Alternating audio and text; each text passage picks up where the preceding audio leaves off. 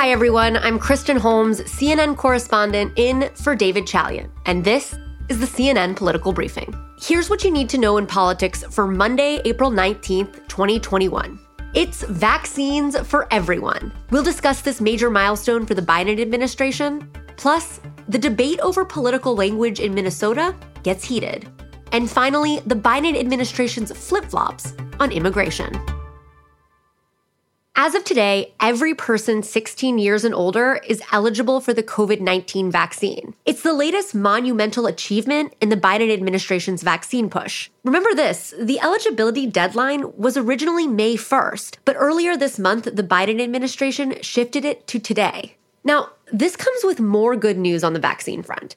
According to a CDC report this Sunday, just over 130 million adults have gotten at least one vaccine dose. That's more than half of the population of adults in the US. Now, obviously, that's great, but now the next challenge emerges for the Biden administration, and that's vaccine hesitancy. The White House is now focusing their efforts on educating Americans who are still on the fence about the vaccine, especially communities of color and younger Americans. Of those 130 million with at least one dose, just over 11.5% are Hispanic and only 8.5% are African American. Now, using the federal pharmacy program, the administration has pushed doses closer to the most socially vulnerable populations. And Biden administration officials estimate that 90% of Americans now live within five miles of a vaccination site. Also, in hopes to eliminate misinformation about the vaccine online and to encourage younger people to get vaccinated, the administration is distributing 6,000 social media kits to community organization members with messages like this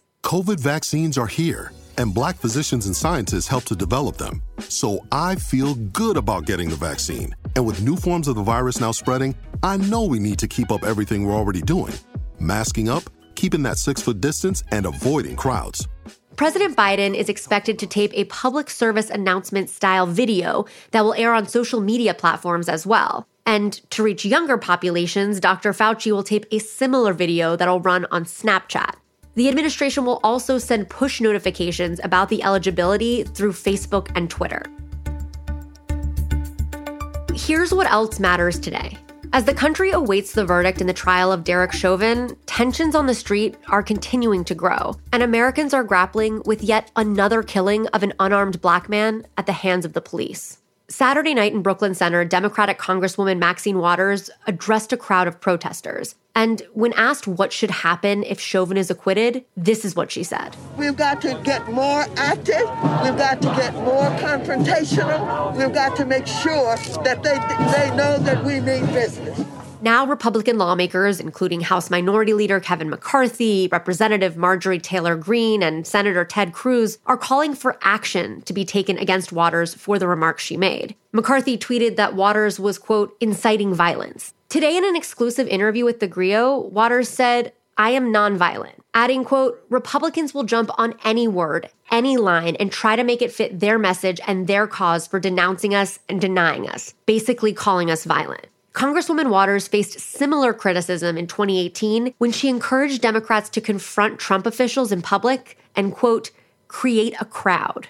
Now, even if inciting violence wasn't her intention, her words could still have dangerous implications if interpreted incorrectly. Currently in Minnesota, all public schools and many businesses are closed as the community there anticipates the verdicts and the possibility of protests that might follow. This is a time where words really matter. And finally, today, President Biden's immigration flip flops. For months, the administration has refused to call the situation with unaccompanied minors at the southern border a crisis. But this weekend, the president seemed to take that step while also addressing his other flip-flop on raising the cap on refugees, saying, quote, "We're going to increase the numbers. The problem was that the refugee part was working on the crisis that ended up on the border with young people and we couldn't do two things at once. And now we're going to increase the numbers." Okay, but hold your horses. Today, the administration came out and told CNN that the president wasn't actually referring to the federal response at the border and, quote, no, there is no change in position. Children coming to our border seeking refuge from violence, economic hardships, and other dire circumstances is not a crisis. This issue is proving to be a massive challenge for the Biden administration in almost every regard. Whether it's refugee caps or border policy, and these whiplash mixed messages, they aren't helping. That's it for today's political briefing. Thank you so much for listening, and please take a moment to be sure and follow us wherever you get your podcasts. We'll talk to you tomorrow.